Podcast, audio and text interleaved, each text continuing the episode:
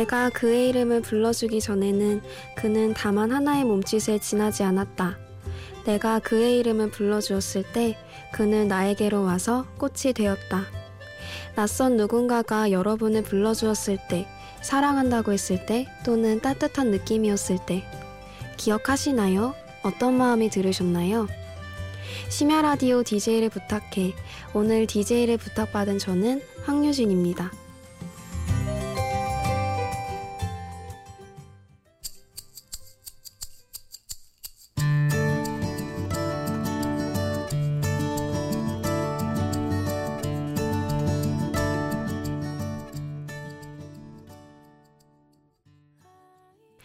첫 곡은 옥상 달빛의 들꽃처럼 이었습니다.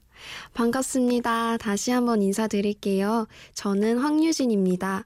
대학에서 시각 디자인을 공부하고 있는 대학생이에요. 시각 디자인 하면 잘 모르시는 분도 계실 텐데요. 길에서 흔히 보는 잡지와 광고를 만들고요. 아마 여러분 눈앞에 있을 음료수병, 스마트폰의 어플, 턱 깨고 자주 훑으실 웹사이트, 귀여운 캐릭터 등등. 일상에서 가장 가까이 접할 수 있는 아름다움을 다루고 있어요. 뭔가 거창한 것을 공부하는 것 같지만 지극히 평범한 대학생이에요. 지극히 평범한 대전에서 올라왔고요. 이런 평범한 저에게 0이라는 지역 번호는 무지 특별해서 처음 연락이 왔을 때 너무 놀라서 일주일 동안 빤히 보기만 했어요. 사실은 DJ를 부탁하시려는 반가운 소식이었는데 말이죠. 저는 오늘 제가 느낀 사랑에 대해서 이야기를 하려고 해요. 이성 간의 사랑뿐만 아니라 부모님의 사랑, 선생님의 사랑 등등. 세상의 모든 사랑이요. 그때 제가 사랑을 느꼈을 때의 마음을 여러분과 함께 나누겠습니다. 그럼 노래 듣고 올게요. 뷰티 인사이드 엔딩곡 True Romance예요.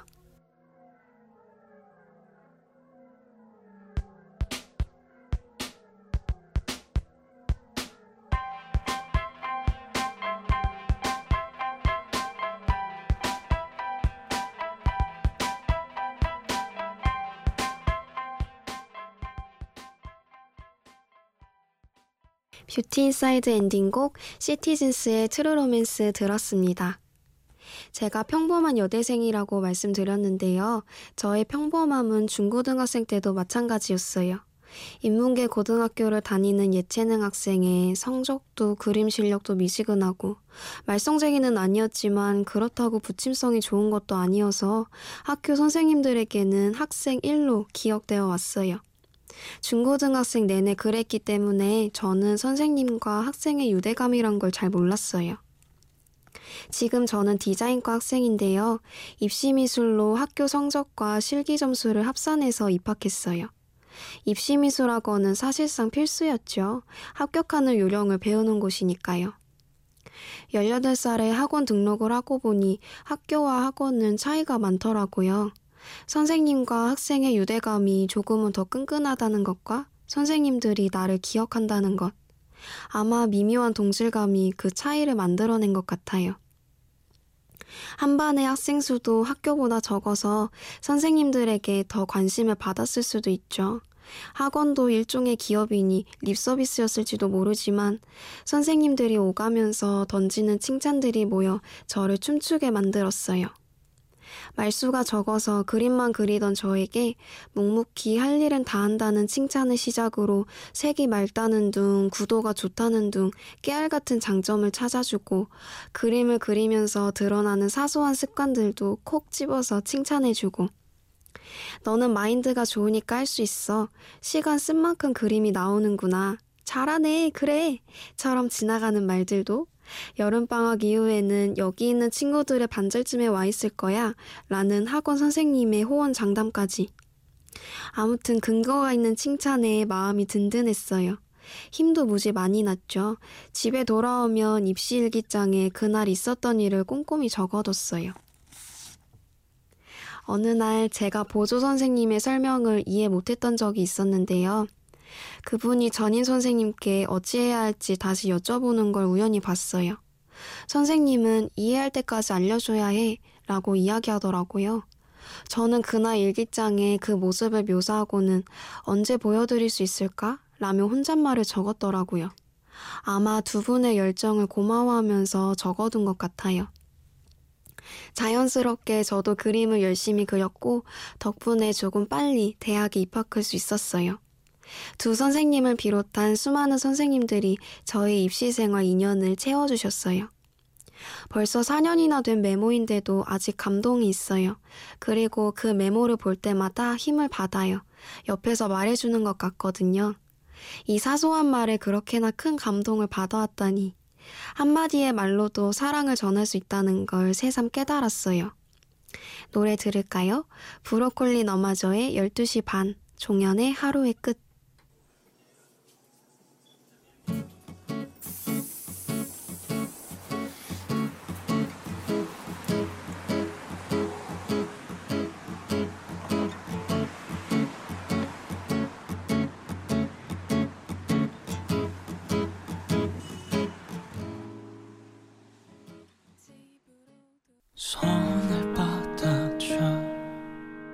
내 목을 감싸줘 좀 더 아래 내 어깨를 주물러줘 브로콜리 너마저의 12시 반, 샤이니 종현의 하루의 끝 들으셨어요. 듣기만 해도 사람 마음을 간질거리게 하는 단어가 있죠. 짝사랑인데 벌써 6년 전 이야기예요. 여름이 잘 어울리는 같은 반 친구가 있었어요. 한 번은 그늘진 여름나무 아래에서 걔가 웃는데 엄청 싱그럽대요. 운동을 좋아하는 그 애가 운동장을 누빌 때마다 저는 눈으로만 쫓았어요. 툭툭 던지는 능글맞은 농담에 옅게 웃음 지었고요. 우연히 스치는 옷깃에, 살에, 눈짓에 온 마음이 설렜어요. 제가 그때는 지금보다 훨씬 수줍음이 많아서 말을 많이 붙여보지 못했어요. 그나마 제 비밀을 아는 친구가 다 같이 있는 자리를 자주 만들어줘서 그 애랑 자주 만날 수 있었어요. 한 번은 그의 옷을 맡아줬는데요. 친구들이 그대로 갖고 집으로 도망가라는 조언도 해주고, 도토리로 좋아하는 배경음악을 선물해보라는 조언도 해주고, 덕분에 좀 친해질 수 있었어요. 이대로 서로를 좋아할 수 있을까라는 생각도 했지만 수줍으면 철벽을 쳐버리는 얄궂은 버릇이 있어서 그러지는 못했어요. 그리고 눈 오는 졸업식 날까지 그 버릇을 못 고쳐서 그 애를 고스란히 보냈어요. 나만 너를 좋아한다는 확신만이 덩그러니 남아서 아무것도 할 수 없었거든요. 다행인 걸까요? 고등학교는 달랐지만 사는 동네는 같아서 3년 내내 마주쳤어요. 물론 반가웠지만 여전히 눈으로만 쫓았죠. 하지만 같이 있는 시간이 훅 줄어드니 당연히 더 멀어지더라고요. 더 이상 저를 바래다 주지도 않았고요. 미니홈피 배경음악으로 어떤 곡이 갖고 싶은지 더 이상 물을 수도 없었어요. 그저 간단한 인사만이 저희의 대화였어요. 여전히 어떤 마음도 표현하지 않은 채 스무 살이 되었고 그 애가 희미해질 때쯤 남자친구를 만났어요. 그 애는 꿈에도 모를걸요? 내가 본인을 얼마나 좋아했는지, 얼마나 날 좋아하길 바래왔는지. 노래 듣고 또 다른 사랑을 들려드릴게요. 10cm의 네가 참 좋아. 캐스커의 향.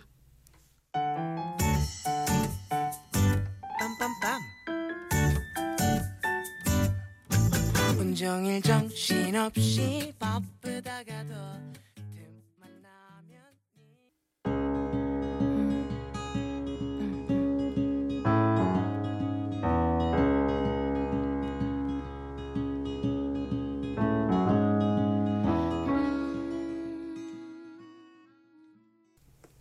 여러분은 지금 심야 라디오 DJ를 부탁해 듣고 계시고요.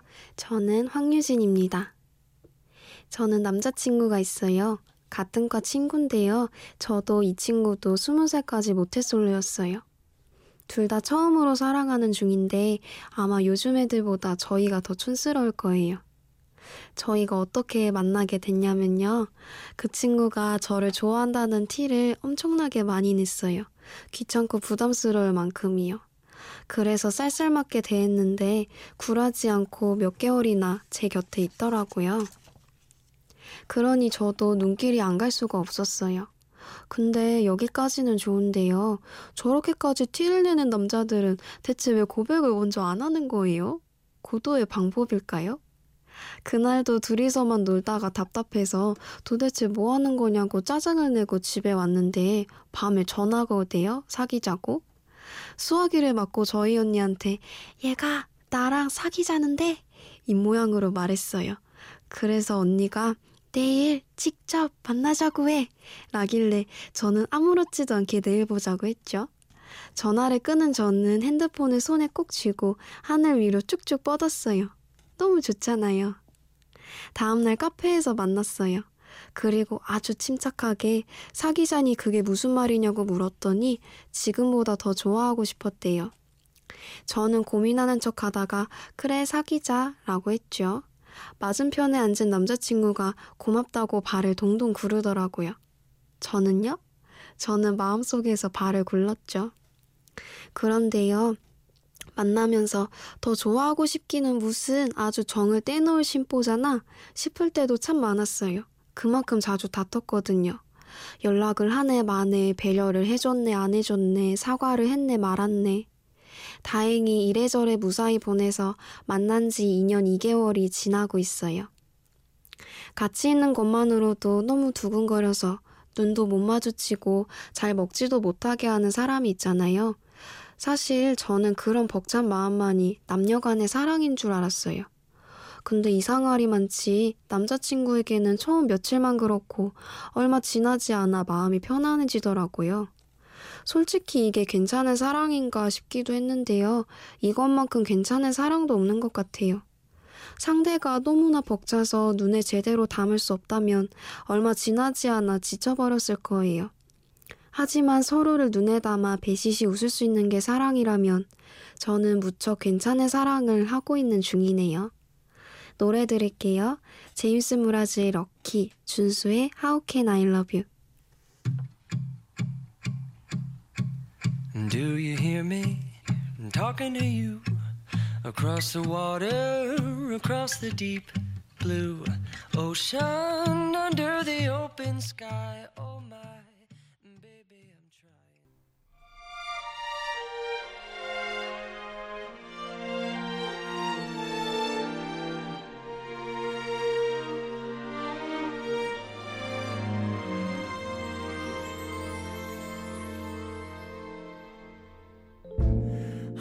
can I love you? 그대는 알아요. 여러분은 부모님을 비롯한 가족에게 얼마나 사랑한다고 이야기하세요? 저는 편지해야 늘 쓰죠. 사랑하고 건강하시라고. 막상 입으로는 잘 안 떨어지지만요. 남자친구에게 애정 표현을 자주 하면서 생긴 괜찮은 습관이 하나 있어요. 부모님을 매일 안아드리고 사랑하고 건강하시라고 직접 말할 수 있게 되었다는 거예요. 만난 지 몇 달 된 애한테도 내가 안부를 묻고 사랑한다고 하는데 왜 부모님은 안 해드렸지? 라는 생각이 어느 날 들었거든요. 그걸 깨달은 후부터는 자다 일어나서 머리가 산발이 되고 온몸에서 꼬랑내가 나도 부모님이 귀찮아 하실 만큼 달라붙어요. 매일매일 사랑하니까 늘 기억하라고. 출근하러 나가시면 차 조심, 길 조심, 사람 조심. 아빠한테는 안전운전까지 붙여서 배웅해드리고. 퇴근하고 오시면 오늘도 건강해서 고맙다고 얼른 주무시라고 말해요. 하루는 부모님이 집에 계신 날에 제가 약속이 있어서 나가야 했어요. 다녀온다고 말하고 나가려는데 안방에 누워있는 부모님이 차 조심, 길 조심, 개 조심 하고 외치는 거예요. 나가는 길이 어찌나 즐겁던지요. 그리고 저한테는 4살 차이 나는 언니가 있는데요. 여느 자매들처럼 내 옷을 입었네, 시비를 걸었네 하면서 곧잘 투닥거려요. 그런데 언니한테는 사랑한다는 말을 더 못하겠더라고요. 조심하고 건강하시라는 말 정도?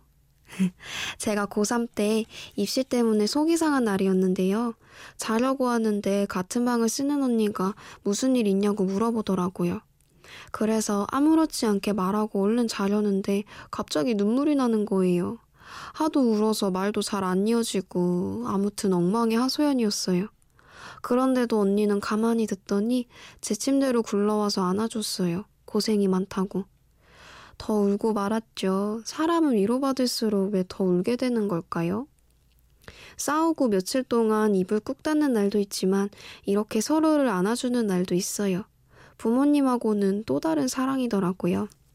아마 언니가 시집 가면 제가 제일 많이 울 것 같아요. 하도 정이 많이 들어서. 노래 같이 들을게요. 랄라스윗의 5월, 겨울왕국 OST, 크리스틴 벨의 Do You Want to Build a Snowman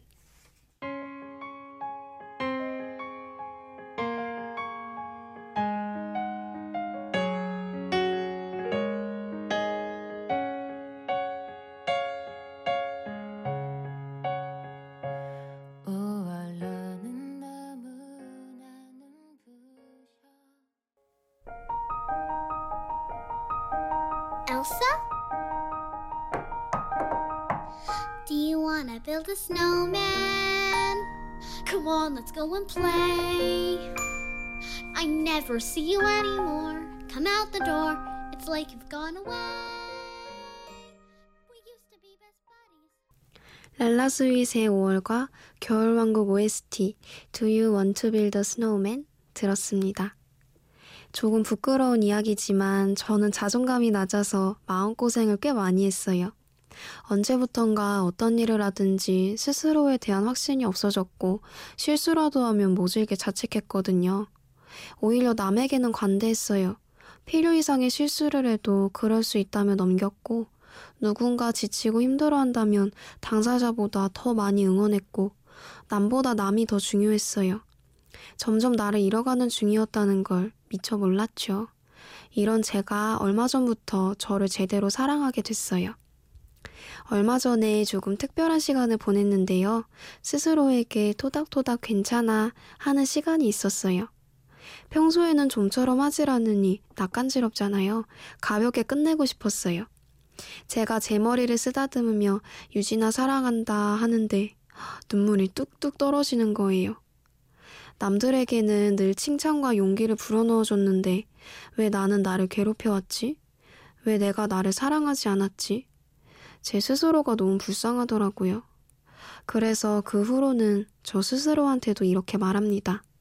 괜찮아, 그럴 수 있지. 다시 하면 되지. 할 수 있어. 노래 들을게요. MIMP의 Especially for You. especially for you. I wanna let you know what I was going through. All the time we were apart, I thought of you. 언제든 내게 달려와도 좋아 그대여 이제 마칠 시간이 됐네요. 어반자카파의 그대라는 목소리로 제 이야기를 마칠까 해요. 오늘 함께 해주셔서 고맙습니다.